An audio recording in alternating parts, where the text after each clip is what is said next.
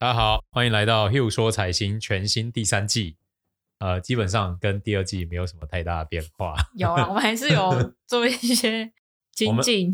我们有做一些精进，就是主题的那个拓展嘛，然后希望可以带给大家更系统性对于这个财经市场的认识跟了解嘛。对，大概是我们全新第三季的目标跟方向。对，那目前希望一季可以撑一年。那对，一年一季嘛，对。那我们就一起试试看。好，那我们就先来回顾一下上一周这个全球市场的状况哦。上周美国市场是小涨小跌，那唯一有涨的是纳斯达克，涨零点一二，剩下大家都跌零点三到零点八。但是年至今啊，之前表现很好的纳斯达克跟小型类股都跌了三点六到四点三四个 percent，算是今年表现比较不好的地方。哦，这也是。之前我们在提那个，当升息出现的时候，成长类股、高本益比的股票可能会出现显著的修正哦，这就正在发生。那可能很多投资人会问说：“哎，那 Hugh，那我们到底该不该做调整嘛？”嗯，那我觉得这时候是就是回归到你的部位比重，比如说，假如你是一个定期定额组的话，那说真的没什么好调整。对啊，对不对？那假如说你的持仓比例，呃。成长类股占你的比例，比如说 maybe 三成到五成，那我觉得也不太需要调整。嗯、但假如你跟我讲说，哎，我都是在玩杠杆的，我都是买两百趴、三百趴，我跟你讲，那你还不赶快调整？对啊，你至少先先降回现在的可能三分之一或二分之一嘛，就是至少不要开杠杆，对对吧？不要让自己的资金压力变得那么高。为什么会讲资金压力不要变那么高？是因为升息就是让大家资金压力变高，对，所以很容易这些高估值的公司就是会被打压。嗯，那主要状况是来自于这样。那我们看到比较好的地方啊，是上周这个香港恒生指数是涨了二点一，年初至今是涨了三点六。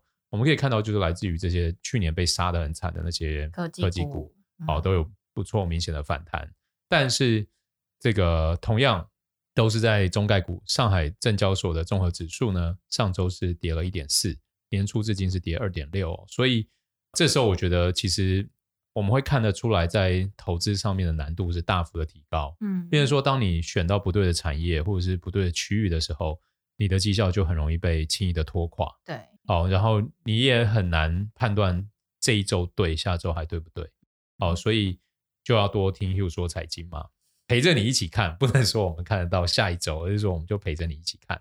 好，那我们看到关键的数值啊，就是在。我们前两周在聊电动车的这个这几个礼拜，有一个很重要的数值出现很明显的攀升哦，就是十年期的美国国债殖利率哦，它从一点四几已经冲到一点七几，最高一度有碰到一点八，它的这个利率的涨幅啊，年至今已经涨了十八个 percent 哦，是非常非常显著的涨幅。那当然这也来自于就是很多金融机构已经在说。这个 Fed 今年不仅要升息，还要紧缩，而且还可能升息到四次嘛，嗯，就是紧缩，然后又显著的要来打通膨嘛。对。那最近那个大家可以 YouTube 查一下，那个有一个频道叫穷奢极欲，他有聊到那个那叫什么？什么？不好意思，不好意思，现在年纪有点大，突然忘记了，就是那个负债，国家的负债，负债比，对。赤字啦，赤字什么？嗯，赤字迷思哦，赤字迷思那一本啊，对对对对对，大家可以看一下穷奢极欲的频道，最近有讲赤字迷失，就在讲现代货币理论的很重要的一本著作。那它其实也直接影响到美国政府现在对于印钞跟这个政策很重要的关键，因为作者就是现在里面的重要的决决策顾问团里面的重要角色。好，那我觉得他。YouTuber 用八分钟就可以让你听完这些故事，我觉得真的比我厉害厉害太多。哦，然后我们再看一个比值，就是市值跟 GDP 的巴菲特指数哦。其实经历了市场这样的修正，它也是在两百二十三，还是很高。对，嗯、那大型股跟小型类股，我们看到就是相对抗跌嘛，好，是涨了零点四个 percent。然后新市场跟全球市场反而看新市场表现变好，涨了二点二八个 percent。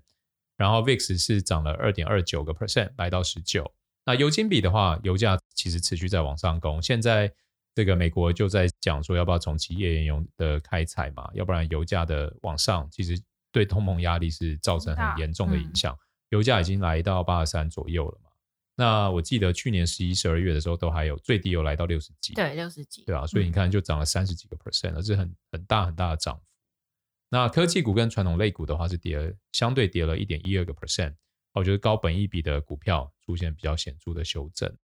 那我们可以看一下这个产业的趋势哦。上一周产业明显走强的 ETF 有核心消费、工业、能源跟原物料。我们可以看到能源这几周都很强，即使油价它有跌破八字头的时候，那个能源的 ETF 其实还是涨的，涨很多。所以现在那个我觉得今年大家不能说看多能源啦，但是就是它目前表现很强。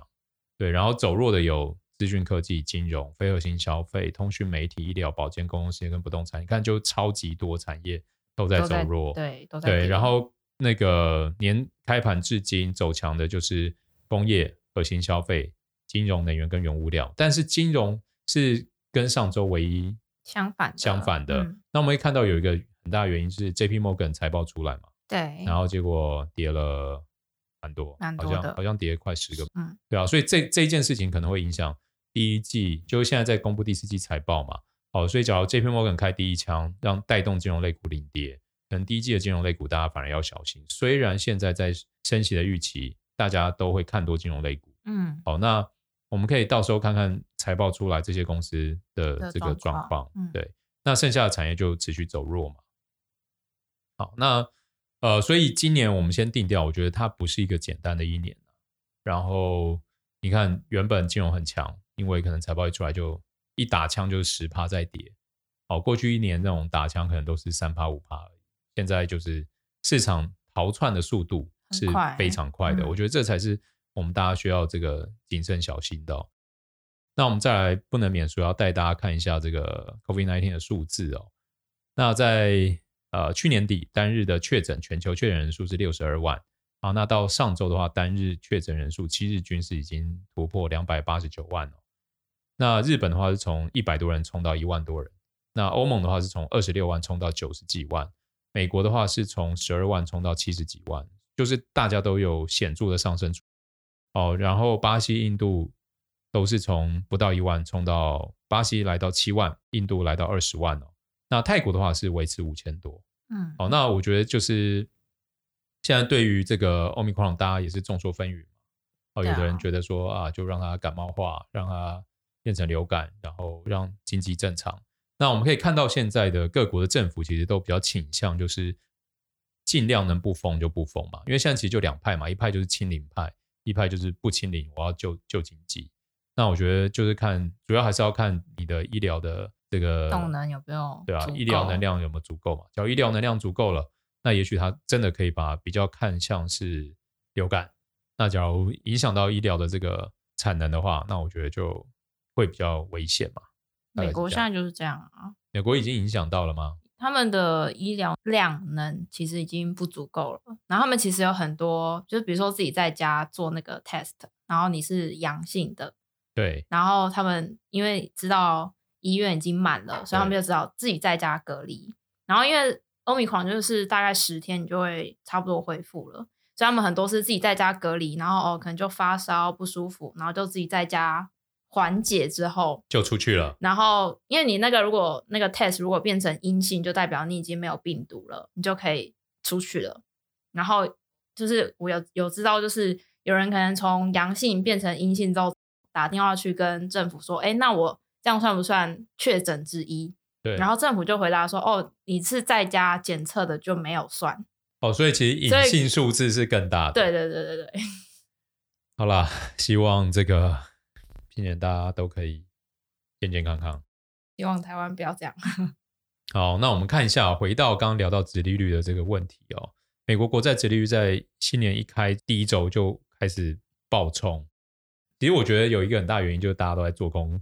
国债对，然后殖利率就被往上拉抬。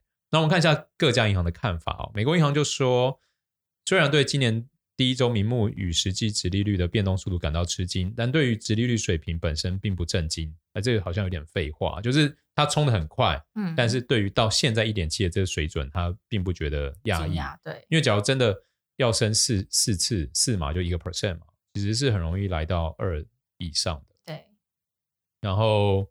美国央行表示哦，大型对冲基金们在新的一年看到了新的机会跟风险，就是 Omicron 的风险似乎没有那么严重，哦，所以新的投资公司债将大量的发行，而 FOMC 会议看起来偏鹰派，依旧认为未来殖利率曲线会走平，建议为联准会接下来的鹰派立场做准备。巴克莱是这样看的，他认为美国国债的抛售虽然可能因为年底前投资大众的风险偏好较低，所以被推迟。但还是强烈传递出未来经济的积极讯号。联储会缩表早于预期，略微放大了这种抛盘。总结来说，巴克莱认为长期债券进一步下跌的空间有限，但目前价格也没有足够的吸引力。哦，其实我觉得这就是他讲这个是很贴近现实，就是经济好像没那么好，但通膨又很严重。对，对那。听众朋友们，你们要了解，我觉得通膨严重，政府要做的就是怎么样，就是赶快紧缩升息去抑制通膨嘛。嗯、那你升息就意味着这个十年公债殖利率往上走，哦，所以今年开周以来涨这么多，是因为这样子。但是同时间我们也知道，就是 Omicron 还在肆虐，哦，经济到底复苏的状况怎么样？问号。所以你要升息，好，所有人的借贷成本都变高，然后我已经很多店家不能营业，那你要我怎么办？对不对？所以就是政府也陷入两难，投资人陷入两难。那打拼生活人其实是很多人在是在水深火热里面嘛，嗯、对吧？所以呃，我们只是说，只要依照现在的物价水准，呃，像应该是高盛嘛啊，我们接下来继续看高盛怎么看哦。高盛认为这个一样是因为年底推迟嘛，所以就是年初至今才会冲这么快。那反而认为说，十年期国债殖利率哦，可能不会大幅超过他们今年两个 percent 的目标水平，哦，所以他就认为可能小幅超越。好，然后他说，联准会提早量化紧缩对市场的影响，可能会被目前超高水平的逆回购所抵消哦。那那个 逆回购这件事情，不了解的话，请往回听哦。去年六月我们有介绍过逆回购，好不好？Hugh 说财经是有累积的。那我们看到 J P Morgan 怎么看呢、哦？他表示，美国国债的趋势已经变得更加空头，所以短期内殖利率不可能像过去第一周一样再继续上涨，但还是会建议做空美国十年期美国国债。对于这些驱动因素而言，未来曲线将不会再显得平坦。那不会再显得平坦的意思就是它会继续往一个方向走，对，对不对？那对，现在看起来他就是觉得利率还会再往上。嗯，那摩根斯丹利的认为。第一个影响市场现在的状况，第一个量化紧缩早于预期，然后终端利率体现的加息次数约为六次哦，以及十二月休整后养老基金对于长期国债的再平衡需求，所以导致这个国债十年国债跌这么多哦。那假如他认为市场重新定价后，国债可能会往下走的趋势，也就是最近可能会盘整一下，然后再往下修正，嗯，对，大概是这样，这是摩根斯丹利的看法。好，总结就是巴克莱还有高盛讨论了殖利率上升面临的制约，而摩根士丹利则关注国债潜在的下行空间。这也是有点文言文，就是、就是有两家觉得这个利率会走势会比较趋平，然后有两家认为还是会继续往上走，对，对不对？对，好，所以结论就是两家看平，两家利率看多，嗯，然后剩下的就是观望，对，观望中立。听众有没有觉得听了跟没听一样？但是某一个层面，我们知道，就是美国政府现在很鹰派嘛，就是他一定紧缩跟升息，要来打这个通膨嘛，这是必然的啦。好，那这件事情发生，它对殖利率绝对会有影响。只是因为殖利率它现在状况，其实它已经反映了 price in 了，就是未来美国要升息的这个动作。所以，假如说美国第一次升息完，它突然没那么鹰派了，这个殖利率可能就马上就掉下来。嗯。对啊，那或者是脚踏变得更鹰派，他怕又再冲冲一波上去。所以大家讲归讲啊，实际上还是要看联准会后面怎么做跟怎么说。这都是预计，都预计，好吧？我们就是帮大家整理一下别人的预计啊。然后再来就是一个哦，耸动的标题来了：美国通膨率二零二一年达到七个 percent，七个 percent 呢，很高哎、欸。天哪！我只知道我之前有看新闻，就是美国的那个麦金珍菇原本零点九九变四点九九，好贵哦。然后我分享完这个故事以后，大家马上说：“那我要去楼下买金针菇。”但呃，以台湾的数据来讲，一年的通膨大概两 percent 就很多了。不管哪里，通膨两个 percent 都很多了。那个财经老师常在讲的嘛，你不理财，财不理你啊，你你不理财，钱都被通膨吃掉啊。然后去年那个投资成长股啊，假如你是比较晚进场的，就不是被通膨吃掉，是被市场吃掉。今年啊，今年真的是一个很有挑战的一年。好，我们看一下美国劳工部发表的数据哦，去年消费者价格指数上涨了七个 percent，是近四十年以来最大的年涨幅哦。数据完全超乎市场们的预期，但投资者们对于市场的态度表现的是相对乐观。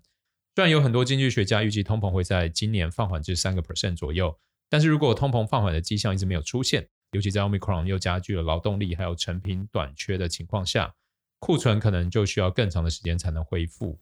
根据彭博经济研究院的每日 GDP 追踪指标显示，二零二二年第一周经济活动大幅的下滑，也因此二零二二年各商品的价格可能继续上涨。联储会决策者就可能被迫走上更艰难的加息还有缩表道路。富国银行的经济学家同时也表示，近几个月来物价上涨已经形成难以打破的通膨惯性了。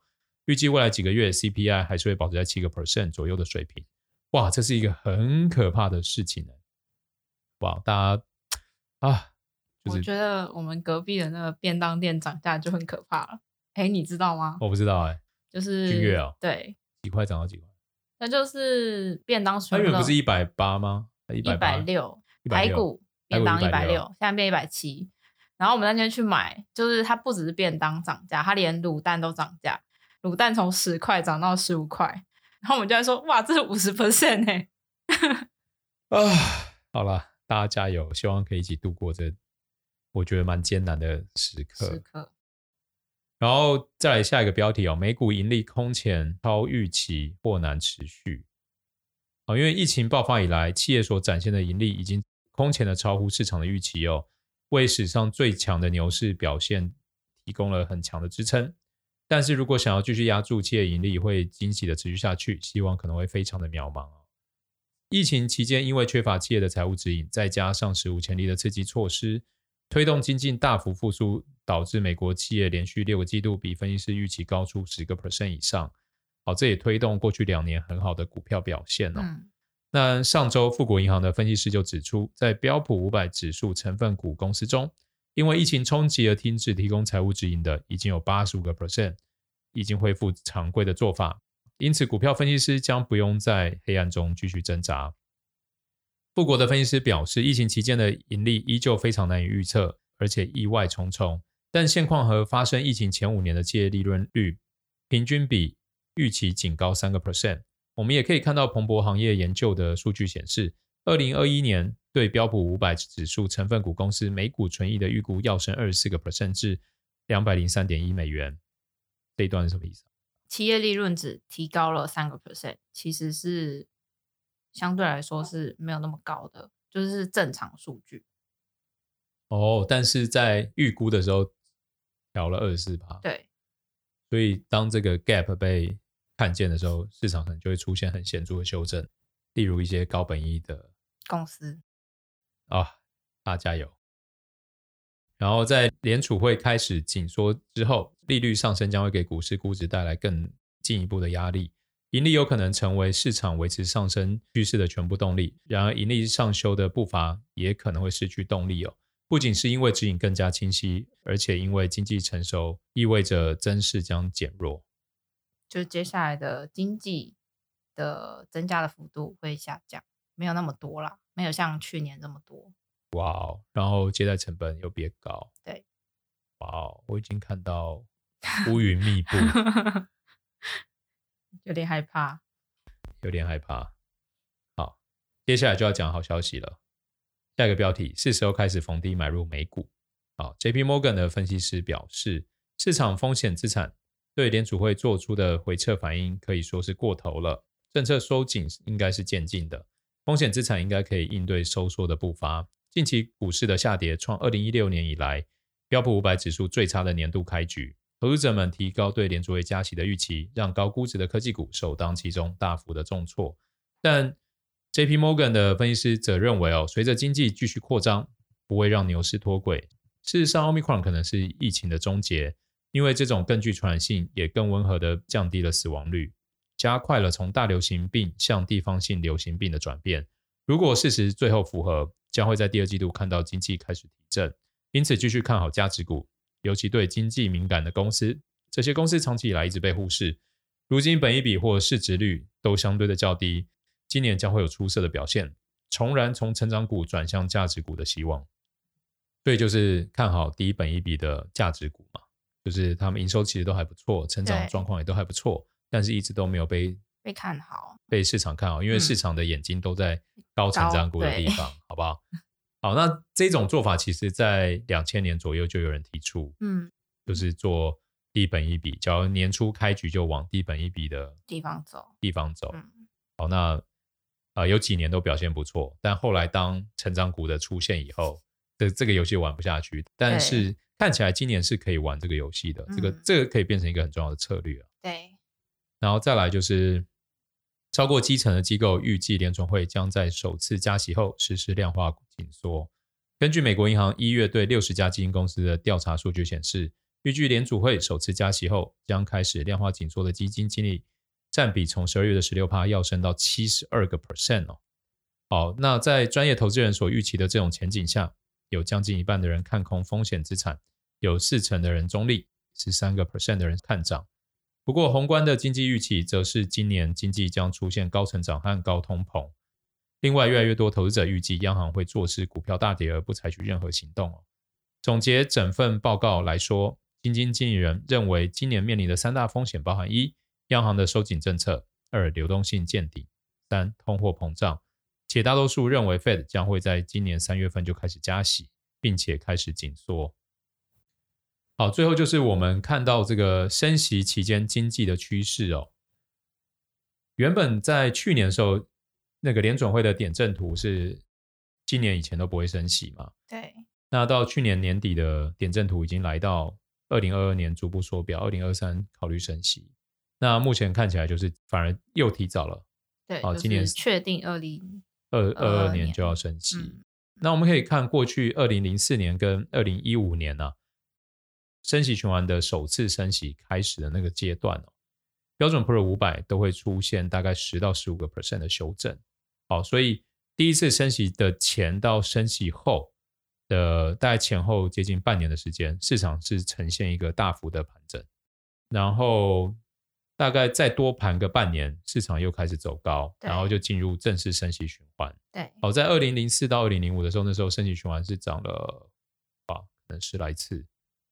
利率是从一升到了五点二五，然后二零一五年那一次升息是从零点二五升到二点五，啊，升到二零一九年，后来川普就决定降息。对。那在整个我们看到在升息的这个期间呢、啊，二零一五年到二零一九年这整件事情，呃，我们用科技成长股跟传统价值股来做一个比值，其实他们这个数值都是。